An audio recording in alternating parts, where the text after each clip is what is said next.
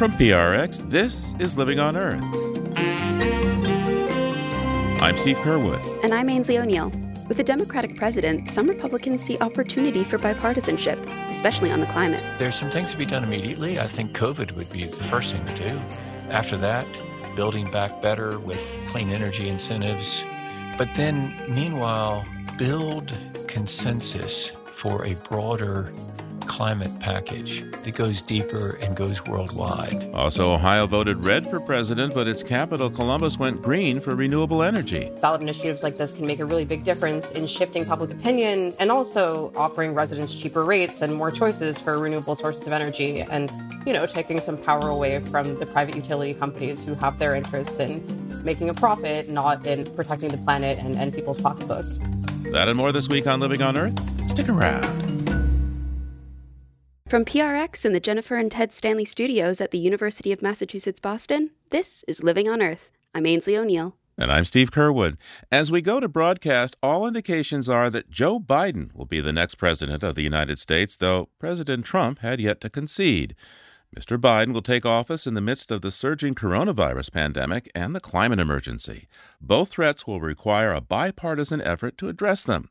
During the campaign, Mr. Biden released a clean energy plan aimed at pushing the United States towards a 100% clean energy economy and achieving net zero emissions by the year 2050. It's an ambitious goal, and here to talk about how Republicans and Democrats might work together to get there is Bob Inglis. He's a Republican and former U.S. Representative for South Carolina's 4th Congressional District and leads Republic N, a conservative organization focused on solving the climate crisis. Bob Inglis, welcome back to Living on Earth. Good to be with you, Steve. Thanks very much. So, who are some of the strongest Republican leaders you think who will step forward and uh, support President Joe Biden in moving forward a, a clean energy plan? Yeah, you know, the ones that I look to mostly in the Senate would be uh, Senator Braun of Indiana, Senator Romney of Utah, in the House, John Curtis in Utah. These are Republicans who who have uh, signaled a real willingness to talk about climate change. And of course, back to the Senate, Lisa Murkowski very importantly said recently that carbon pricing should be on the table. That was an important signal. So, what it will take, I think, is Joe Biden actually reaching out to these senators and House members. And I think there's a real shot at that because of the humbler victory that he's won. He doesn't come in with my way or the highway, get out of the way, or the train's going to roll over you.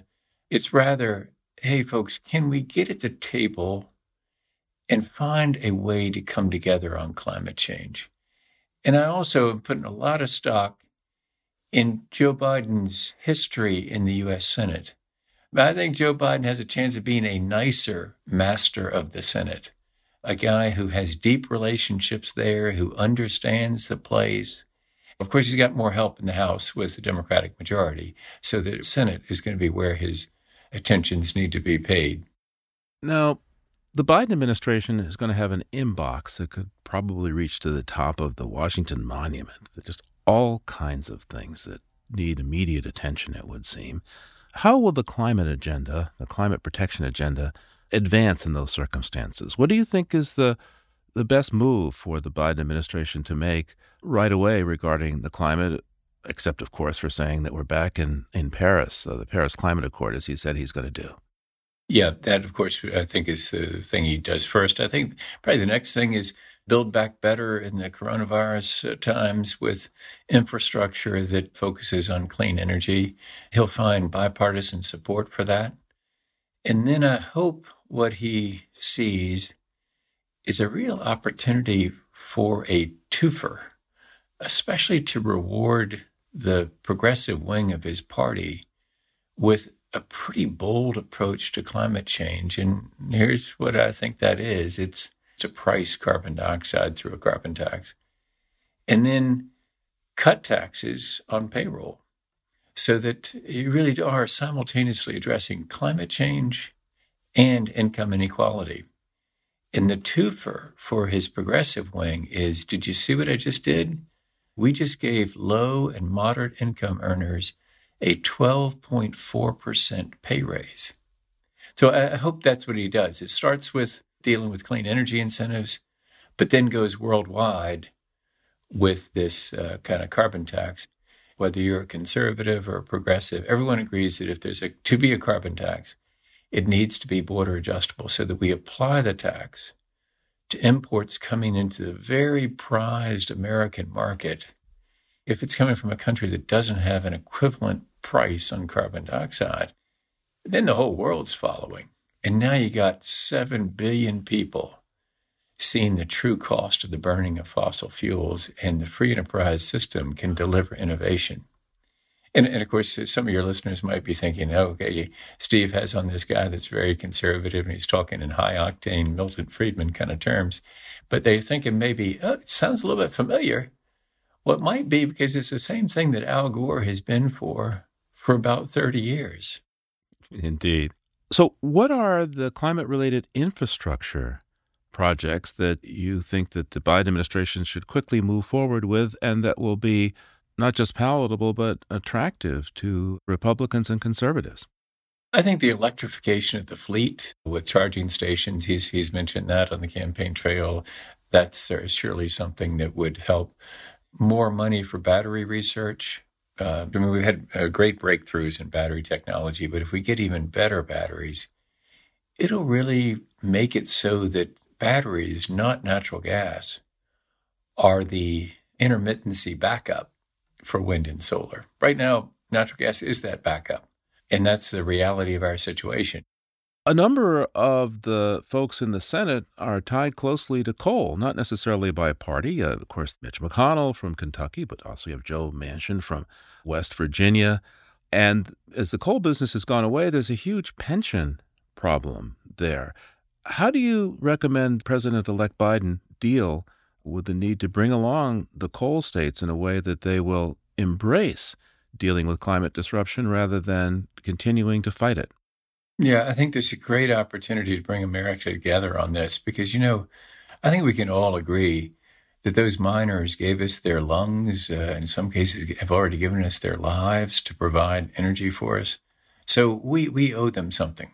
And I think as a conservative, that I owe them a buyout of their pensions. As their companies go bankrupt and the pension liabilities fail, uh, fail them, then we've got to step in and make those miners whole. And that's a good use of some of the revenue from a carbon tax. And so what that creates is a political reality for people who used to be the representatives of coal country is that those coal jobs clearly aren't coming back. And now the coal companies are going under and the pensions need to be paid. And so it becomes an opportunity to say, well, yeah, we can have climate action if the climate action takes care of those miners. So I think it's a key constituency, particularly key for Mitch McConnell, presumably the Senate Majority Leader. And there's a similar situation regarding uh, those communities that uh, have been making their living drilling for oil and, and fracking natural gas. Yeah. Of course, oil and gas maybe is a little bit further down the track here, where as those better batteries we were just talking about come to be, you know, they're going to be more at risk in the years ahead. That's why companies like BP are so focused on switching away from reliance on selling oil and gas they're very uh, prescient in that way, seeing what's coming at them and, and trying to figure out a way to continue to be in the energy business, maybe not just selling the same kind of energy. How do you deal with a number of elected officials who don't believe that there's a problem with the climate?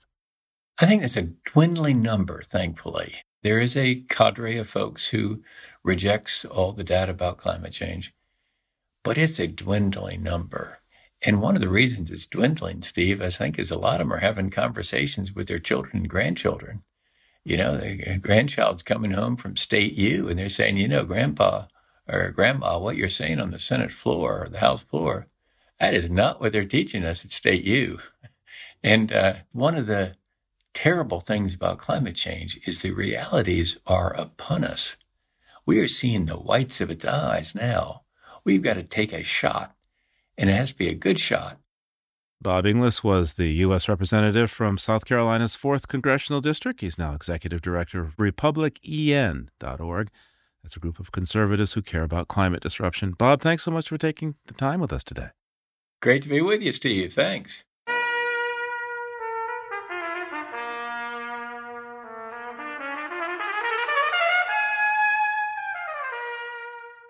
The uncertainty of the 2020 presidential election loomed large this year but several key environmental ballot measures were clearly decided on November 3rd. In Columbus, Ohio, the electorate overwhelmingly voted to pledge the city to run on 100% renewable energy by 2022. Here to explain that decision and several other referenda across the country is Earther staff writer Dharna Noor. Dharna, welcome to Living on Earth. Thanks for having me. So, Ohio as a state went red this year, voting for President Trump and having most of their House seats go to Republicans. And they're a major fracking state, but Columbus, Ohio actually approved issue one for community choice aggregation. It passed in a landslide with 75% of Columbus locals voting yes. Could you tell us about that, please, Dharna? Yeah, um, I think this is a really exciting measure because it'll essentially give the government the power to buy electricity for residents of Columbus instead of utilities choosing. So, Columbus specifically is doing this with the goal of powering all homes and businesses with renewables by 2022, which is obviously a really ambitious timeline and one that's, you know, really in line with the, the best available science. And I think that's possible because it's Columbus, Ohio. It's not, you know, the entire country or even entire state. Columbus's population is just 900,000 ish people.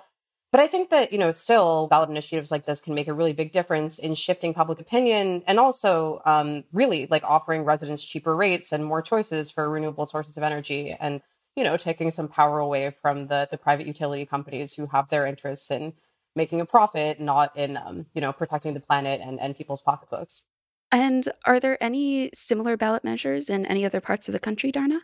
Yeah, actually, another city, um, East Brunswick, New Jersey, also passed uh, Measure 4, which was another ballot initiative to create a community choice aggregation program. Its timeline was a bit less ambitious. Their residents and businesses would have access to 100% renewables by 2030, but that's still a, a pretty ambitious timeline. And it is, um, you know, in line with what scientists say that we need to, to do in terms of changing our energy sources. So, still good. And let's move on over now to Louisiana, where an amendment that would have allowed property tax exemptions for the fossil fuel industry was voted down. Can you explain the goal of this amendment and why blocking it was such a win for environmentalists? Yes, I was really anxiously awaiting the results of this vote, and I was really, really heartened to see that Louisiana voters struck down Amendment 5. Essentially, what this could have done is exempted the fossil fuel industry uh, and the petrochemical industry from having to pay property taxes in the state of Louisiana forever. So this would do so by um, essentially expanding the state's constitution to let local governments start what they're calling cooperative endeavor agreements or payments in lieu of taxes with companies, which would allow companies to stop paying taxes and instead make these comparatively really small payments to the state government. And the main lobbying force behind that measure is Cameron, which is this liquefied natural gas firm. Cameron, like Cameron Parish, the area that saw a really dangerous petrochemical leak when hurricanes roared through the state earlier this year. And so, what would the impact have been if this ballot measure had passed? So, again, the main lobbying force behind the measure was this liquefied natural gas company, Cameron. And just for instance, based on their agreement with the state, last year they paid $38,000 in taxes, which seems like a lot. But if they'd had to pay their full taxes, they would have paid $220 million. So it's pretty clear that these payment in lieu of taxes agreements just allow these polluting companies to get away with paying far less and behave as though they're doing something really great for the people of Louisiana. If this measure had passed, their agreement could have lasted forever rather than expiring next year and uh, you know could be expanded so that many many other companies could obtain the same kinds of agreements. And that's really important because petrochemical companies and natural gas companies are really really popular in Louisiana. It's home to multiple petrochemical hubs. So Dharna are there any other ballot measures that you've been keeping your eye on I guess one that's, you know, a little anticlimactic but good is that question 6 in Nevada passed. That's going to require the state's utilities to get 50% of their electricity from renewables by 2030. The state actually passed this measure in 2018, but in Nevada, voters have to pass amendments in two election cycles. I think that, you know, this is, as I said, a bit anticlimactic and really shows, you know, sort of the, the importance of local measures, but also sort of the, the need for more ambitious ones. 50% by 2030 is not really a quick enough timeline, according to reams of research from you know the top climate scientists by then we really need to be moving toward 100% renewable energy hopefully this will be a good opening for folks to to push for more ambitious proposals. Um, and sadly, you know, 50% by 2030 is actually more ambitious than many, many places around the country. But hopefully, in coming election cycles, um, we will take this far, far more seriously. Dharna Noor is a staff writer at Earther from Gizmodo. Dharna, thank you so much for taking the time with me today. Thank you so much.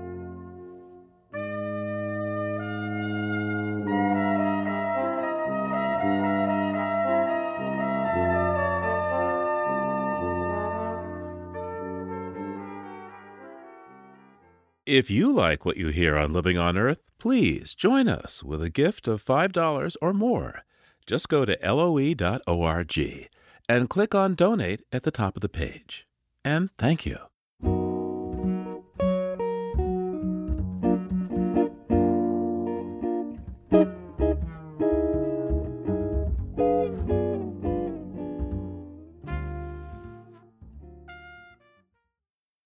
Living on Earth. I'm Steve Curwood. And I'm Aynsley O'Neill.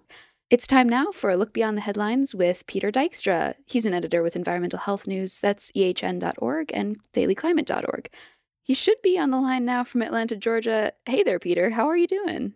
Hi, Aynsley. I'm doing all right. Uh, we had a, a, slight brush here in Atlanta with one of those uh, Greek alphabet hurricanes. Hurricane Zeta passed by this past week.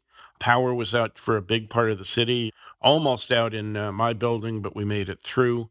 And let's talk about the rest of the hurricanes down here, starting in Asia with Typhoon Goni, one of the biggest storms on record, although it missed the big population areas in the Philippines. A death toll, but a relatively low death toll, just to show that it's not just the Atlantic where we're setting records, but elsewhere in the world where some of those frequent severe storms predicted with climate change are a reality. Hurricane Eta was blowing through Central America this week. We've never been farther in the Greek alphabet. The only time we've gotten this far was 15 years ago, 2005, the year of Katrina and Rita. New Orleans and all of Louisiana took a beating this year, with five named storms making landfall so far and nearly another full month to go. The Atlantic hurricane season is considered to be on until November 30th. Yeah, it's never a good sign when we've moved through the Roman alphabet and now we're on to the Greeks. But tell us, Peter, what else do you have? Uh, yeah, Russia just said forget about it to cutting back on its economically crucial oil and gas production. They say they're going to keep going for decades. They've ruled out cutting back substantially natural gas, and natural gas exports to the EU are a huge part of the Russian economy. They say they're going to pursue carbon capture. No nation has been able to make substantial progress on that to date. And it's a stark contrast to other economic powers on the Pacific Rim. Both South Korea and Japan are right now struggling and pledging to make their way to being carbon neutral within the next 30 years. All right, then, Peter, what do you have from the history books for us? 1975, November 10th to be exact, I was a freshman in college. There wasn't much made about it at the time, but on November 10th, an iron ore freighter called the Edmund Fitzgerald wrecked and sank in a storm in Lake Superior. Well, I'm not going to lie, Peter. I was definitely not a freshman in college in 1975, but tell me a little bit more about this wreck. Well, you had 20 years to go before you were even a fetus in 1975. Edmund Fitzgerald made regular runs from Duluth, Minnesota, where iron ore was offloaded from the Iron Range in Minnesota, shipped across the lakes to the steel mills in Cleveland. Never made it even halfway to Cleveland. It got caught in an early winter storm. It uh, sank. The crew died. And a year later, it was a hit song by Gordon Lightfoot that made it as a top 40 hit from a Canadian folk singer. That didn't happen very often either. All right. Well, thank you, Peter. Peter Dykstra is an editor with Environmental Health News. That's ehn.org and dailyclimate.org. We'll talk to you again real soon. All right, Aynsley. Thanks a lot. Talk to you soon. And there's more on these stories on the Living on Earth website. That's loe.org. The legend lives on from the Chippewa on down of the big lake they call Gitche The lake, it is said, never gives up her dead when the skies of November turn gloomy. With a load of iron ore, 26,000 tons more than the Edmund Fitzgerald weighed empty. That good ship and true was a bone to be chewed when the gales of November came early. The COVID 19 pandemic is accelerating in the Northern Hemisphere as colder weather settles in. Hospitals and healthcare workers are struggling in many communities, especially in the U.S., where the daily tally of new cases is spiking at record levels. The trend is expected to continue as more activities shift indoors. There is much that science still has to learn about COVID 19, such as why indoor recreational ice hockey has been associated with outbreaks in several states, not just in the north, but also in Florida, where about a dozen people got COVID 19 after a game at a hockey rink in Tampa Bay. For some advice for getting through winter safely, we turn now to Dr. Aaron Bernstein. He's a pediatrician at Boston Children's Hospital and interim director of Harvard Center for Climate Health and the Global Environment. Welcome back to Living on Earth, Ari. Great to be with you, Steve. So, we're seeing coronavirus outbreaks in connection with indoor ice hockey practices to a greater extent than what's been seen in other sports and activities. Walk us through in basic terms what about the virus might make it more dangerous for these cold weather sports and as the colder weather approaches? Well, I think we're still digging into what's going on in the skating rinks, but the best clues we have right now is that transmission may not be happening as much on the ice, but may be happening off the ice in locker rooms or on the bench when people may take off protective gear or sit too close with each other. We don't really know, but it's pretty clear that since there have been outbreaks in multiple states associated with hockey playing, that there is something about it that matters. But we mostly see in, other indoor settings transmission happening when you've got people sticking around each other for long periods of time. And so that makes locker rooms, for example, a, a prime suspect. How fair is it to assume that the locker rooms are also really pretty cold adjacent to the ice and in the building that's trying to keep the ice there? We do know a couple of things. I mean, what's clear is that sunlight is really good at inactivating the virus. So, you know, ice skating rinks are not in a lot of sunlight, whether it's the ice or the locker room.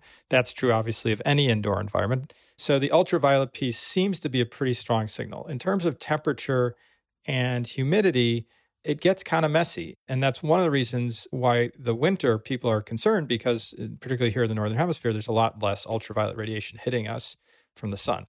So, as we move into winter, uh, of course, historically, the influenza virus seems to do much better in the winter.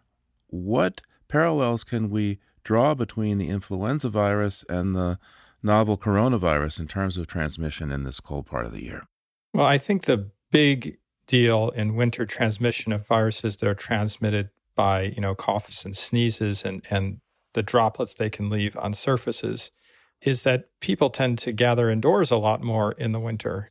That's a risk factor for any of these viruses. And so when I think about the winter, I do think we need to pay close attention to places where we're asking people to congregate and being careful about the appropriate precautions to ensure that we're not having, you know, unnecessary spread. I mean, it's it's we're breaking records in transmission as we speak, and there's a great risk that this virus can spread through the winter.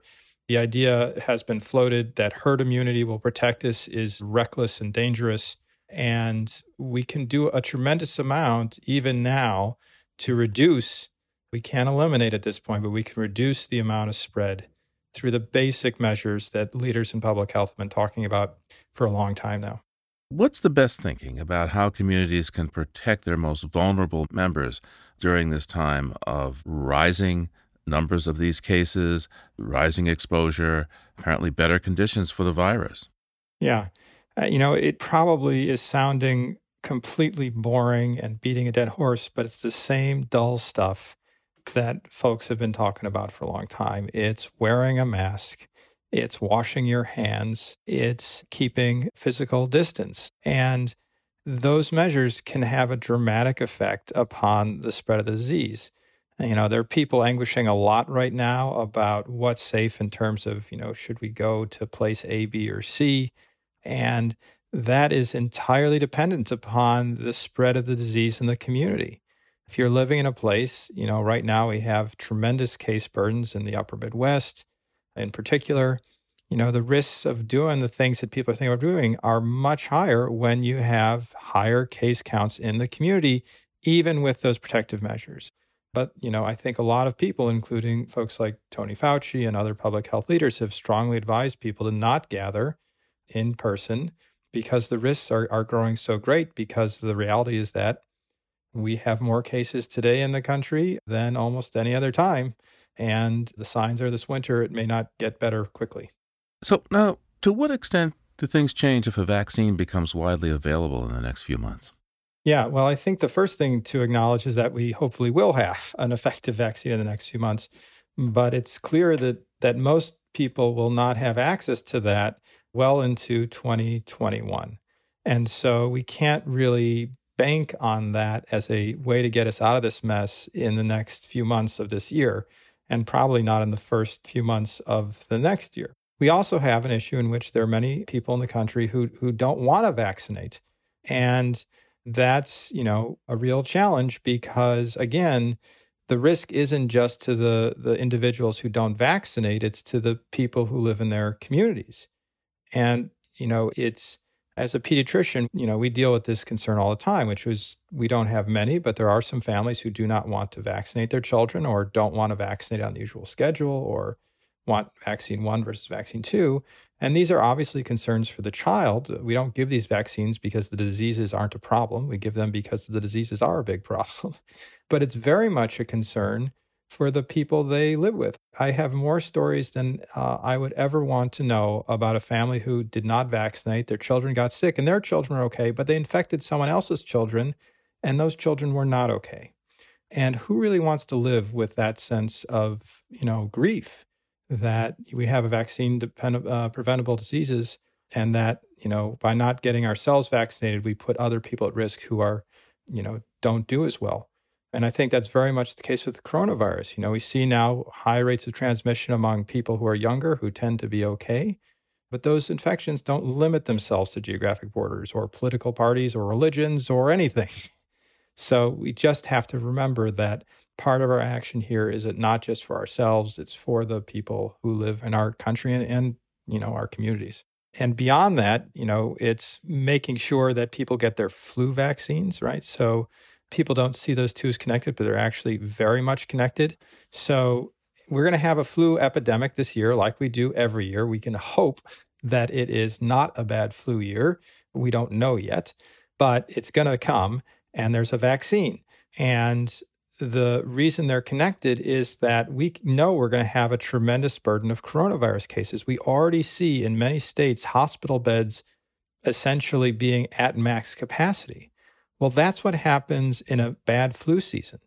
So if you take the current coronavirus season and you add to it even a mild flu season, there are no hospital beds for people to go into. We can do a lot more now today than we could at the start of this virus to keep people who get sick enough to be hospitalized from getting severely ill. But if we're picking and choosing hospital beds and don't have hospital beds, it makes our lives as healthcare providers majorly more difficult. So I, you know, there are a lot of people who don't want to get vaccinated for the flu because they think it's not that bad or they think the flu vaccine doesn't work. And neither of those things are true. And so this is really an issue of protecting healthcare resources, not to mention protecting yourself and your family. And again, the flu is a major factor in severe illness in people who are older. So, in one of the populations that's really at risk from coronavirus, they're also really at risk for the flu. And so, you know, I'm, you know, I'm not over 65 and I have to get vaccinated because I work in healthcare. But even if I didn't, I would recognize that if I wanted to protect my family, I should be getting vaccinated against the flu to protect people who are older than me, my family members who may have cancer, my family members who may be pregnant. You know, think about it. If you have a family member who's pregnant, they often need to go to a hospital. Do you really want them to go to a hospital in which the hospital's overwhelmed with preventable influenza infections? No. Do you obviously? So that's how these things uh, tie together pretty quickly. Ari Bernstein is a pediatrician at Children's Hospital in Boston and directs the climate health program at the Harvard T.H. Chan School of Public Health. Dr. Bernstein, thanks so much for taking the time with us today. Thanks for having me, Steve.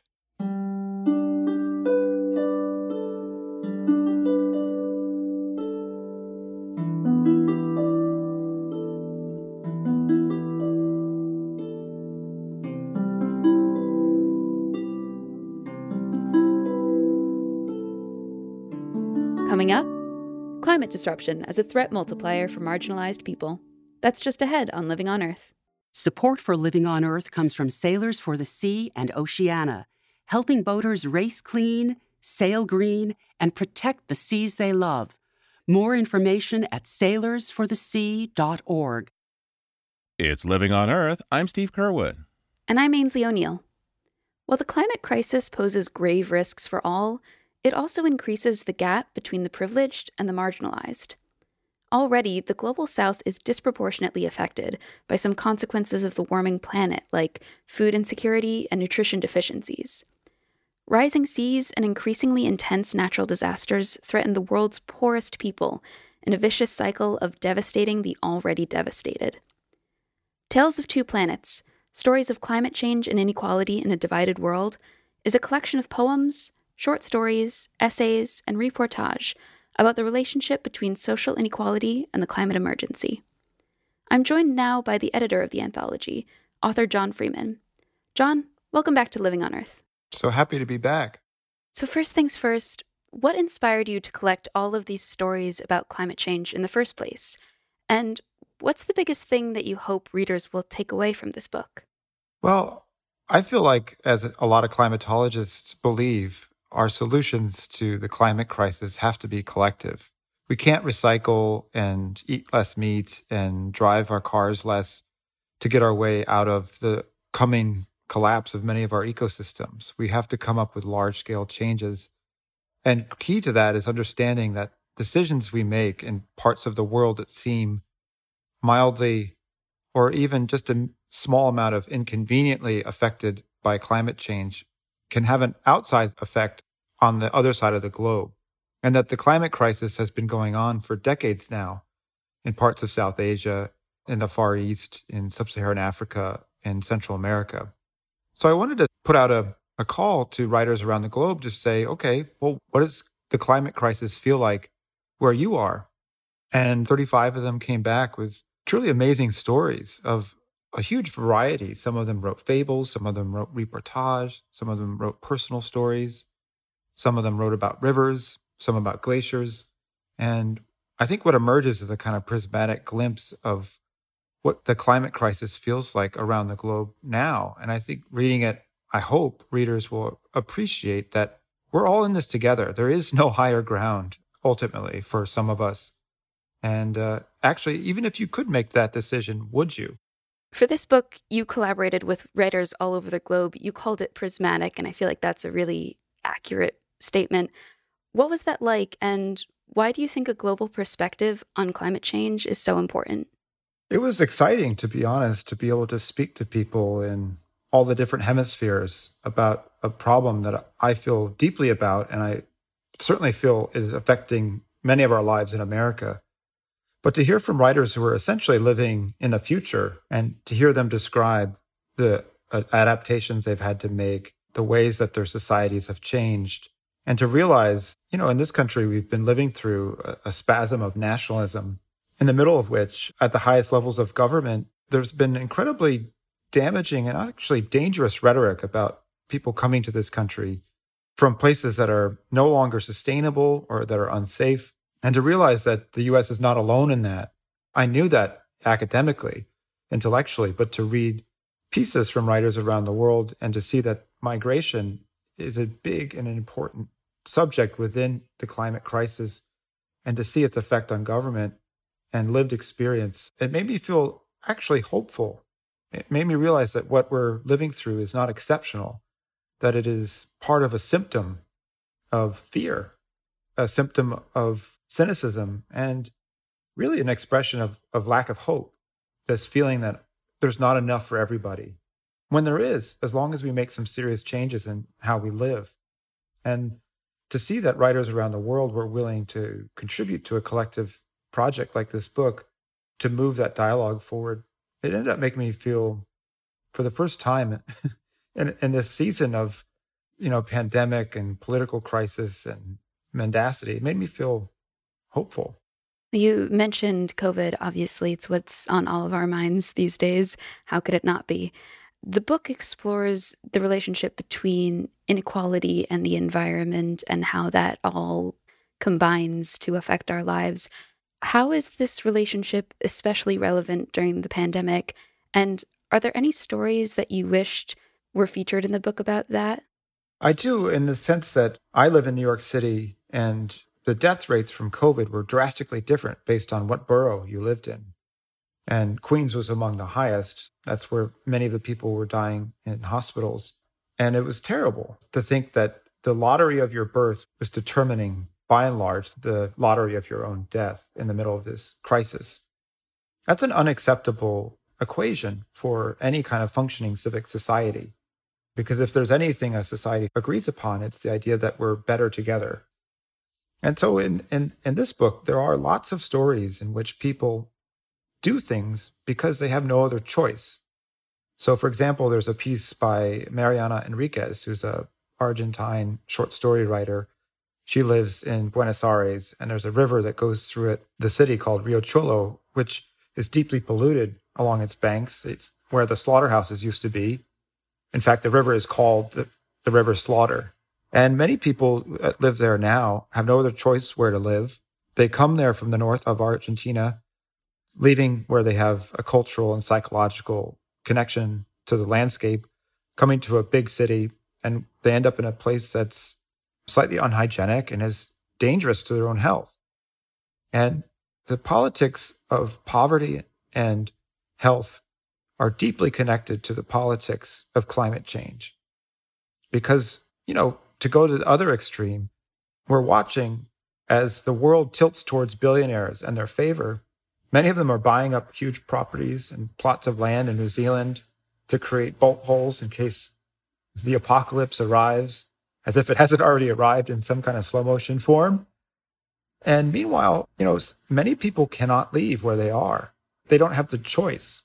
They are stuck with the reality of their landscape. And there's another piece in here by Juan Miguel Alvarez, who's a Colombian journalist, and he describes people not leaving their homes in Colombia when they're being warned of impending landslides. And that's because they can't. Dialogue about the climate crisis does have to absolutely engage with the structural inequalities of wealth and the distribution of resources within societies. Otherwise, we're living in a fantasy because it is so much easier for someone who has too much to give up things than someone who has very little to give up something that's connected to their daily life that's instrumental to it. One of the stories that is included in this is the short story Survival by Sayaka Murata, set in a dystopian, futuristic version of Japan. And it's all about people who are trying to sort of buy themselves more time on Earth, increase their chances of survival. It deals with that story that you talk about, the, the lottery of your birth. Can you explain that story for our listeners, please?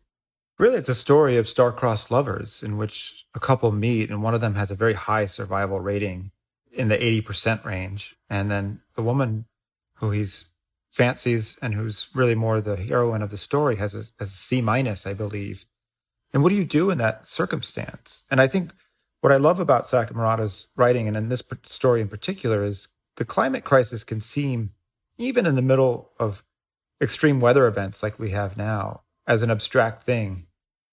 But like all events, they become far less abstract when someone we care about is involved in them. And there's nothing more involving than love. So, what would you do if you couldn't be with the person that you wanted to be with simply because of that sort of arbitrary lottery of survival. And that is the world that we live in. That if you were born in Calcutta versus Cleveland, the chances of your survival in a climate crisis are, are very different. And I love the story because it brings it to the most near and dear part of ourselves, which is the part that wants to give and receive love. I think it's especially impactful because when you look at it, it's dystopian. You think there's no way that anyone would be getting graded on their survival ability.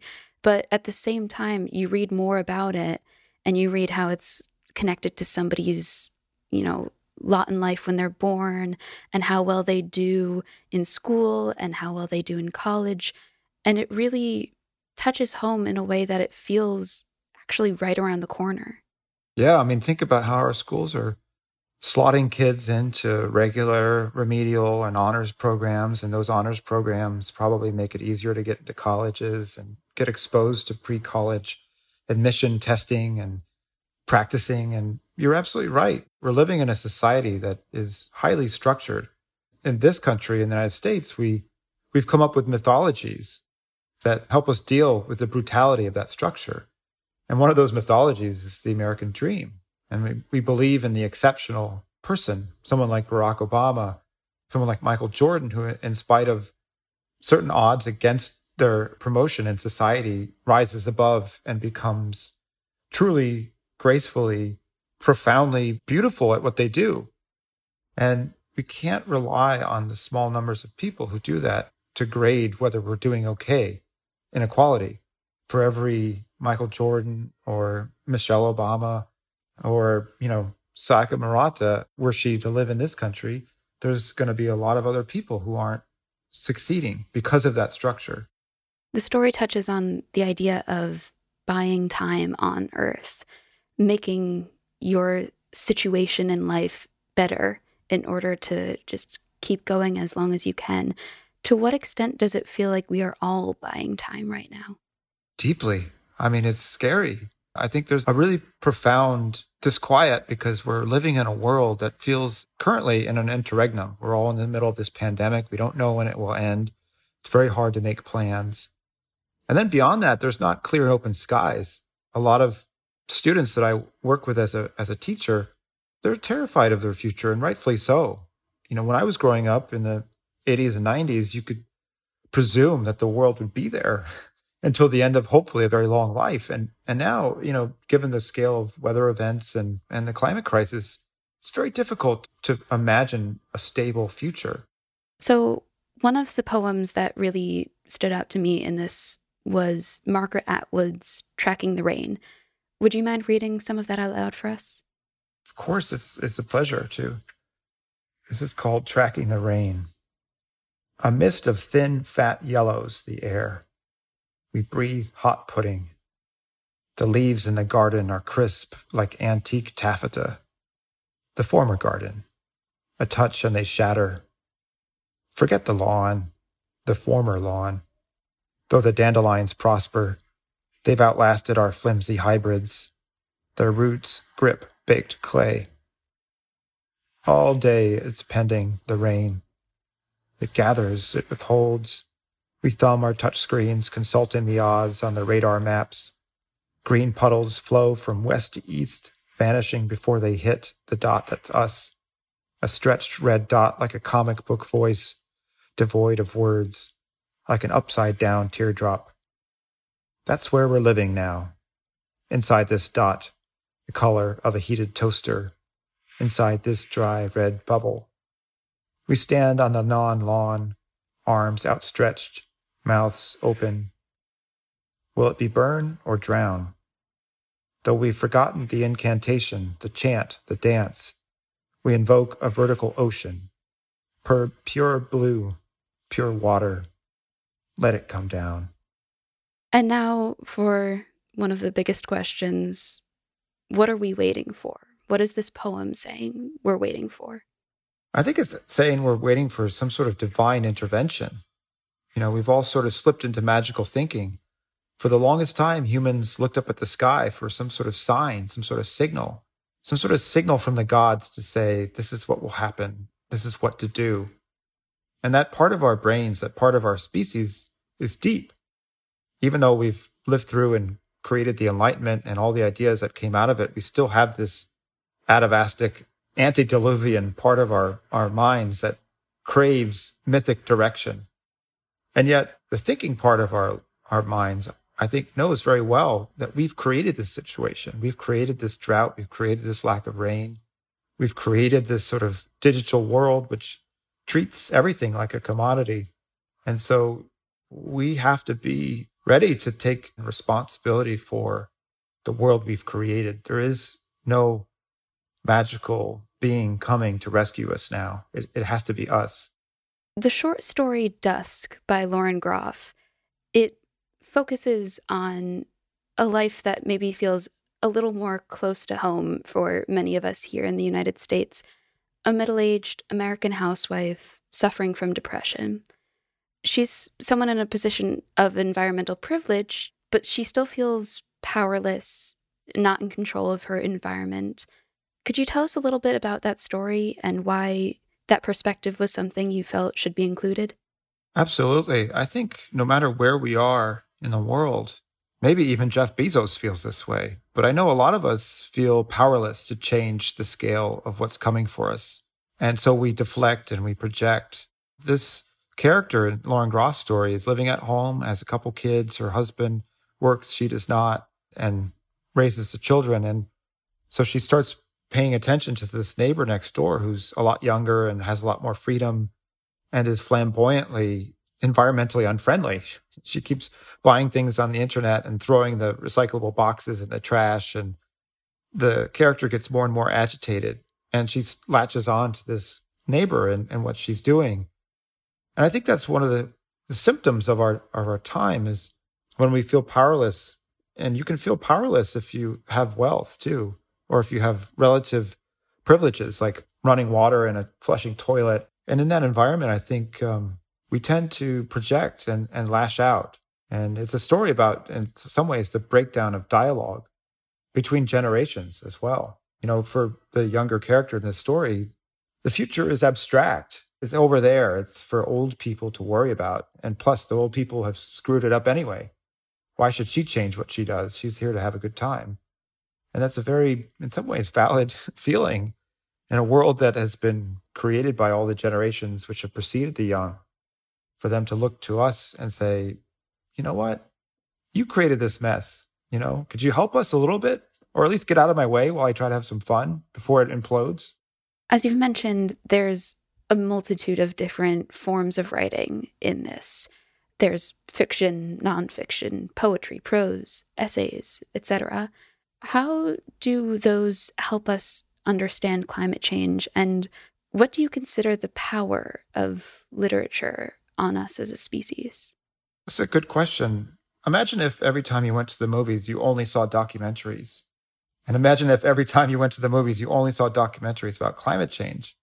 And so, yeah, maybe there was David Attenborough and there, there were some other things. But after a while, you'd get, okay, I'm feeling a bit heavy here. Like, just let me dream.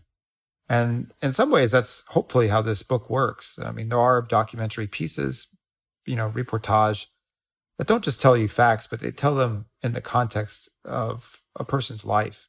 And then there are pieces of fiction which basically enchant you into dreaming about an alternate or similar world to ours. And then there are pieces like poetry, which, you know, is intimate. You know, it's closer. It's meant to be spoken aloud. And so it has an obvious and instant connection to the body, to the tongue, which is one of our strongest muscles next to the heart. So I think when you put together a book about something as multifaceted and, and intense and ongoing as the climate crisis, why not bring all the different genres and all the different textures of, of thought and belief and, and imagination that they can handle? Because if you only rely on facts and facts alone, I think a fact starts to be leached of the power of a fact after a while. A fact, in order to be a fact, I think has to be embedded in a story and then you can hold it. John Freeman is an author, and he's the editor of Tales of Two Planets Stories of Climate Change and Inequality in a Divided World. Thank you, John. It's a pleasure.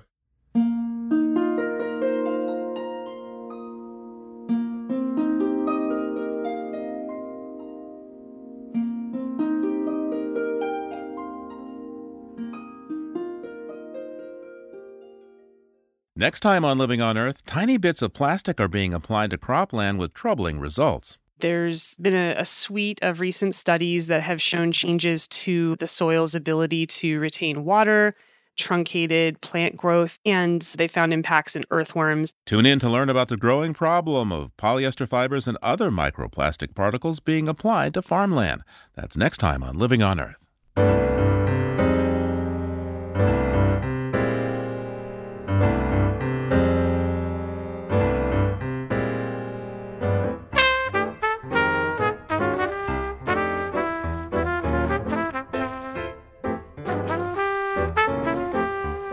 Earth is produced by the World Media Foundation. Our crew includes Naomi Arenberg, Bobby Bascom, Paloma Beltran, Jenny Doring, Jay Feinstein, Leah Jablow, Mark Seth Lender, Don Lyman, Isaac Merson, Aaron Mott, Jake Rigo, Casey Troost, and Yolanda Omari. Tom Tiger engineered our show. Allison Lirish Dean composed our themes. You can hear us anytime at loe.org, Apple Podcasts, and Google Podcasts. And like us, please, on our Facebook page, Living on Earth. We tweet from at Living on Earth, and you can find us on Instagram at Living on Earth Radio. I'm Aynsley O'Neill. And I'm Steve Curwood. Thanks for listening. Funding for Living on Earth comes from you, our listeners, and from the University of Massachusetts Boston, in association with its School for the Environment, developing the next generation of environmental leaders, and from the Grantham Foundation for the Protection of the Environment supporting strategic communications and collaboration in solving the world's most pressing environmental problems.